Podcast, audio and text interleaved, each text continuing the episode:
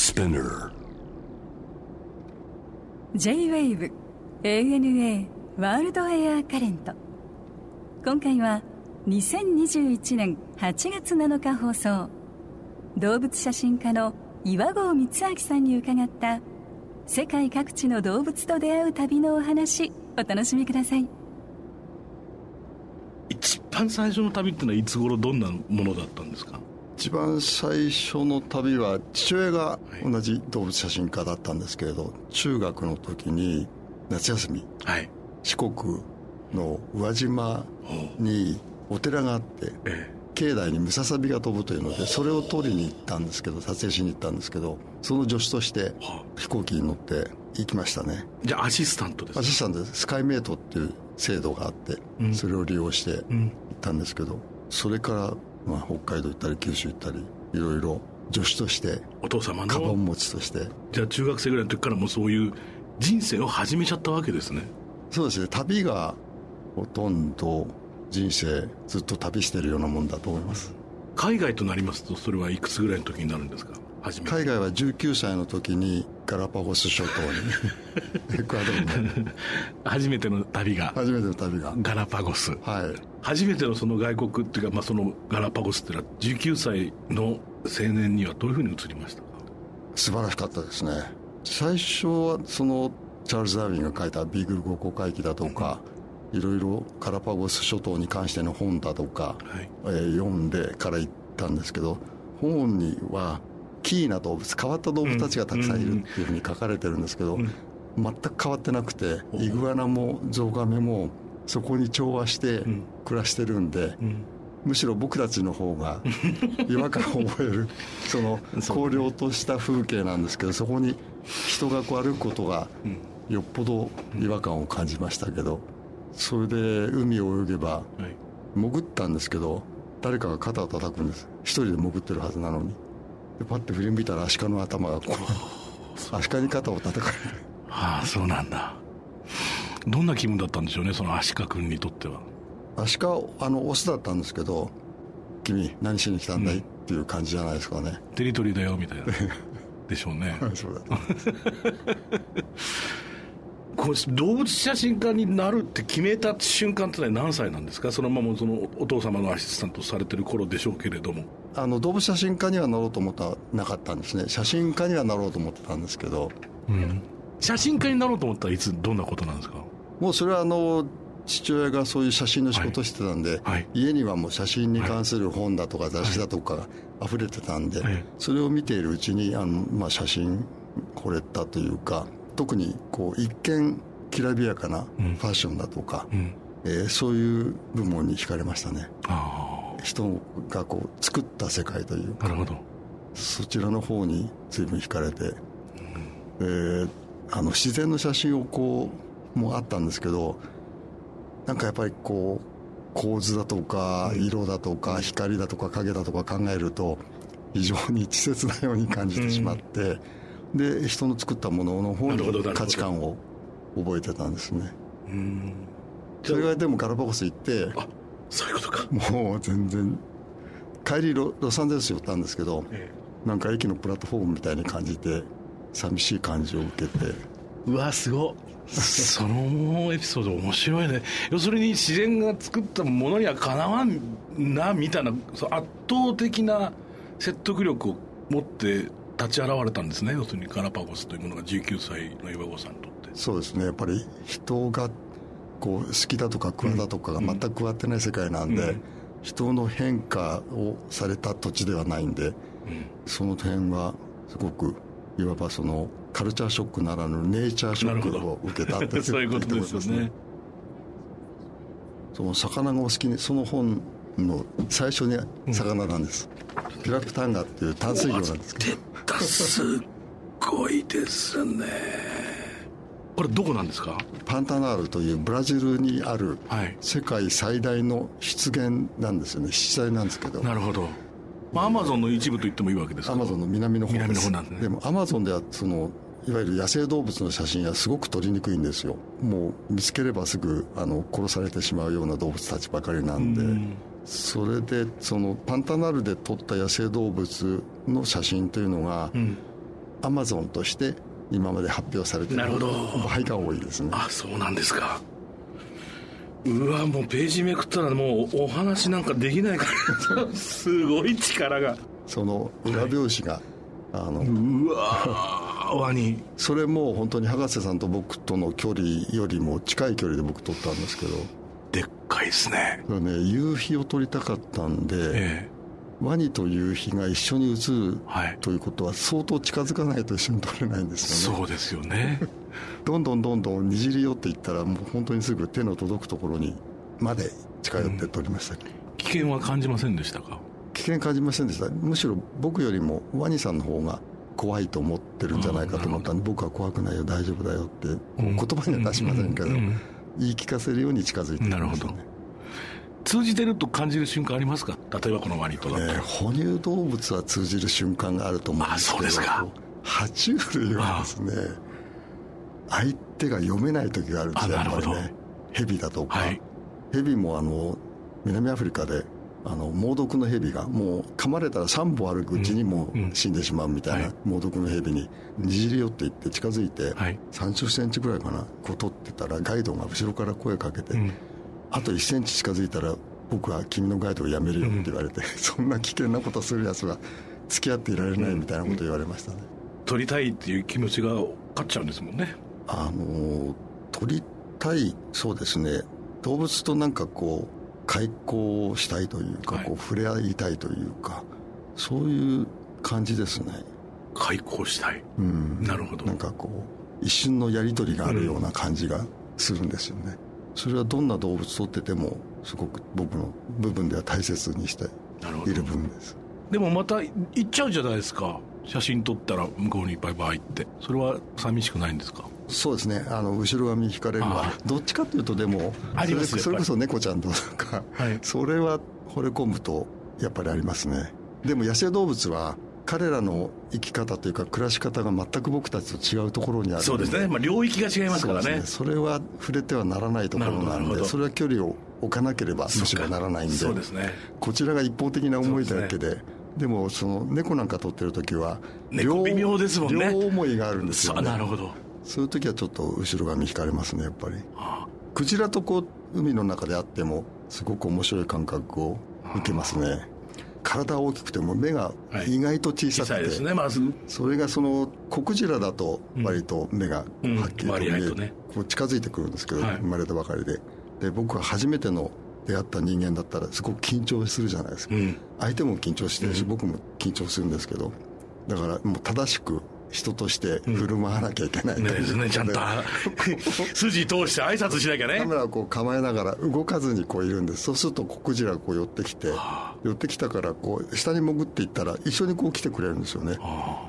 でそれがこう横に泳ぐとまた横にこう泳いできてくれてはあ。そのうちこう遊んでる気分になると下の方から壁のようなお母さんがこううわーって上がってくるんですけどで胸びれが5メーターぐらいあるんですけど、その胸びれでこうザトウクジラなんですけどこう叩かれるんじゃないかなと思うんですけど触りたくないんですね向こうも、ん。だから胸びれをスッと上げて僕のところ避けたりするんですよ。あなるほど。その分でも水流がバッときますからね。そう来ますね。でうわーっと来て、はい。押し戻されて、はい。で尾びれが一振りされると、青みの中にスーッといつの間にかこう消えていくんですよね、うん。それがすごい感じがですね海と一体化するみたいな感じを自分もあたかも、そういう感じを受けたことがありますね。すごい経験だな。そうするとそのオスのクジラが下の方からこう鳴くんですよね。すごいですよ。音っていうのは体を震わせるっていうのはすごいなと思って、足の先からこう頭の先までビ振動が。ーうーってこう鳴くと、それがブーってこぼれてくるんですよね。なるほど水中で。そうですね。経験してみたい。面白いね。面白いですよ。普段の生活しててもそういう撮りたいものあるいは自然の今まで経験したものを反芻したりしてるんですか？今あのコロナ禍で行けなくなったんで、去年のでもロックアウトされる前に1月にインドにそのベンガルトラを取りに行ってたんですけどそれで11月に戻るよって言っといて現地の人には、はでも行けなくなっちゃって、ん。あ今一番行きたいのはインドでトラを見たいその前回は撮れたんですか写真は？撮れましたけど、ははい。もっともっと深み深みたいなという思いがあって、虎っていうのは20世紀初めには10万頭ぐらいいたんですけど、今もう3000頭ぐらいしかいないんですね。ベンガルドラは特に乱獲されましたからね。そうなんですよね、ん。その美しさゆえに、今でも漢方薬だとかになってますけど、全く科学的な根拠はがないんすですけど、ねジャングルの中入っていくんですかやっぱり。ジャングルが入ってきます。かなり。はい。でも、一番最初に遡って、僕、面白い経験があったのは、70 1974年、インドで、はい。当時は車じゃなくて歩いて森の中入って虎を見るっていうのがあったんです。うん。で、森の中にレンジャーと一緒に入っていったら、はい。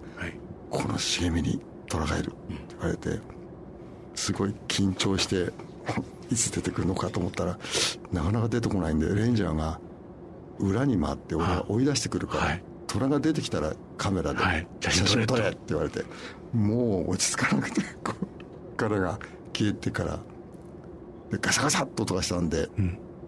もう手に汗かいてますけど、構えたんです。よ、ん。で出てきたのレンジャーだったんです。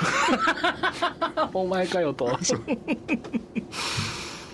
でもがっかりしたのはしたんですけどでも安心もしましたなるほどね。同時にね。すごい緊張感なんでしょうね。虎はね森全体を仕切ってるんですよ。なるほど。ら虎を見つけるためには鳥の声を聞いたり、草食動物の警戒音を聞いたりするんですけど、あとは一番最初は足跡パグマークって言うんですけど、それをまず最初に探すんですね、そうするとそのレンジャーがこう見てあこれ1時間半ぐらい前に通ったなとかね、こうあの足跡のほ掘られてるこはい。うシャープさというか、それあと掘り口のその丸くなったりするところの感じで何時間とか分かるらしいんですけど、それを探すんですけどでも最初にその鳥が鳴き始めて「あ虎いるな」とか言い始めてそうすると草食動物が「キャン!」とこう鳴いてそれから虎が登場する。まるで本当に真打ち登場みたいな登場するんですそれでなんか森のこう緊張感が保たれてるというか、インドの。まさしく生態系が成り立ってるんですもんねそうですね。ね。朝早い方が出てくる可能性が高いとかありますか？虎次第ですね。あらしたいか虎次第ですね。朝方の虎もいればそうなんだ。ちょっと真昼に出てくる虎もいる感じですね。でもあのベンガルの虎ってのは本当に美しいからね。美しいですよ。最初に見た時は、ええ。この世の中にこんな美しい動物がいるのかっていうことは感じましたね。あそうですか。一瞬でしたけど十数秒森から森へ走っていくとこ見たんですけどなんと綺麗な猫かと思いました、早いんですかやっぱ走るの？早いですね。ジャンプもすごいんですか？木の上にこう駆け上がるのは見たことないですけど、でも小さな、えー生後どのくらいかな？2ヶ月ぐらいの小虎が木に登ってるのを見たことかわいい 可愛くてしょうがないでしょうねそうれですね。ちっちゃい生まれたて2ヶ月とかだとちょっと大きめの猫にみたいに見えるんでしょうね。いや虎って虎虎ですあもう虎、ええ怖いですか？そうねでもそのこ怖くはないですよね、うん。でもお母さんがそのくらいの時までひた隠しに隠すんです森のそう中になんですか。あ人の前にはかなり現れないんですなるほど。確率が低いんでそれこそ虎の子ですから、ん。見に行くためには相当慎重にならざるを得ないんですけど。そのジャングルに入ってそういう時ってのはクルーたちと一緒にずっと食事だったり、まあ、寝泊まりもしてっていうことになるんですか？あもうあの2人だけです。僕と妻だけです。え？あの写真だけ撮りに行く時は。ああそうなんだ。はい。奥様も一緒に行かれるんですか？そうですね。あの助手をしてもらってテレビクルーと行ったこともあるんですけど、1986年かなり昔ですけど、ん。僕寅年なんでカメラマンとしてじゃなくてリポーターとして NHK 特集っていう番組で行ったんですけど、インドの虎をリポートしに、その時に当時首相のラジブ・ガンジーさんにインタビューして彼は本当に森が好きで、もしインデラ・ガンジーお母さんが暗殺されなければ僕は政治家にはならなかった、で森林監督官になったっておっしゃっててまあもともとパイロットの方だったんですごく森を愛していて虎のその魅力をすごく伝えてくるんですよね、それがとても素敵な方でしたね。あの世界猫歩きというのは本当素敵な番組だと思うんですがありがとうございます。猫の目線ってのはやっぱり独特ですか？やっぱりでですよね。あれ見る限り。そうですね。かなり低い低いですね。でその彼らの視線にいて、まあ、とにかく我々の足元ですよね。でそこから猫が見た世界っていうかだから我々の人間の社会をこう映し出してるじゃないですか結局あれは。その何か発想の原点みたいなところはどこだったんですか？もう最初から野生動物もそうですけど、うん、その環境というか彼らが暮らす、生きるその世界を包み込んでいるもの、彼らを。それに僕は魅力を感じたんです。だから旅というのがあるんですね。で旅の中で出会うと、はい、まあ、ジャガーもそうですけど川があって森があって、その間に狭間にジャガーがこう動くんですけど、そういうところに惚れたんでだから猫も同じく、猫はでも人との関係が何千何1万年くらい経ってるのかな、ね、関係が。だからもう人との関係をなくしては彼らはないと思っていいと思います、はい、で、まあ、家畜化されましたし、はい、その辺ではその環境その村なり町なりを映す鏡のようになると思うんですよね。何を食べて、はい、でどうやってパトロールをしているかどうか、そうすることをその「世界猫歩き」という番組では捉えようとしてます、うん、だから地面の色だとか、うん、建物の壁の色だとか、うん、足元人々の足元だとかこう見てると、名所旧跡ではなくて 本当にちょっとしたお庭でも、ベルギーすごいこれはもうベルギーだよねっていうの こう空気感がこう出るんですよね。それが番組で捉えようとしているところだと思います。まあ世界中に猫たくさんいますし猫と人の付き合い方も様々だと思うんですけれどここの国であるいはこの島であるいはこの地域で住んでる猫楽しそうだなっていうか幸せそうだなっていう思い出の土地とかありますか？パッと今思い出してあの、うん、もザンジバルフレディ・マーキュリーが生まれた、うんあそこでフレディ・マーキュリーのその成果っていうのがこう家があって、うん、そこの周りやっぱり猫がいるんです、うん、彼とても猫好きなんですよね、ね、だからそれはもう三つ子の魂で もう彼はもう小さい時から猫が周りにいたんですよね。だから猫好きのなんか必須条件みたいなものがその島にあって浜にいても普通なんか浜行ったら猫はこう邪魔者扱いされたりするんですけど、うん、全然しないんですよね、うん、浜でもなんかくつろいでる、うん、本当にリゾートのように猫がこう横たわっていたりするんですよね。そういう光景が見られますねザンジバルの砂浜では。あそうですか変にガツガツしてないんだ。してないですね。漁師さんも帰ってきたら、うん、いらない小さなあの雑魚小さな魚をポンポンポンポン、そう漁港は必ずいるんですよね猫が。いわゆるこう防波堤なんかで釣りなんかしててもやっぱり必ず猫が。最近でも漁村に行っても猫が一匹もいないというところなんですね。ああそうですか。やっぱり世界的な漁獲量が減ってしまってそういうところで猫が減少している原因はあると思いますねやっぱり今まで魚取りすぎたんじゃないの？とかその漁師さんが海をぼーっと見てる時にこう語りかける時に「猫いませんか?」昔はたくさんいたんだけどっておっしゃるんですよね。あそう。お家でペットとして何か飼われてるんですか？猫とかうちには今あの2匹のオス猫が3歳になりますけど玉三郎と友太郎っていうのがいます。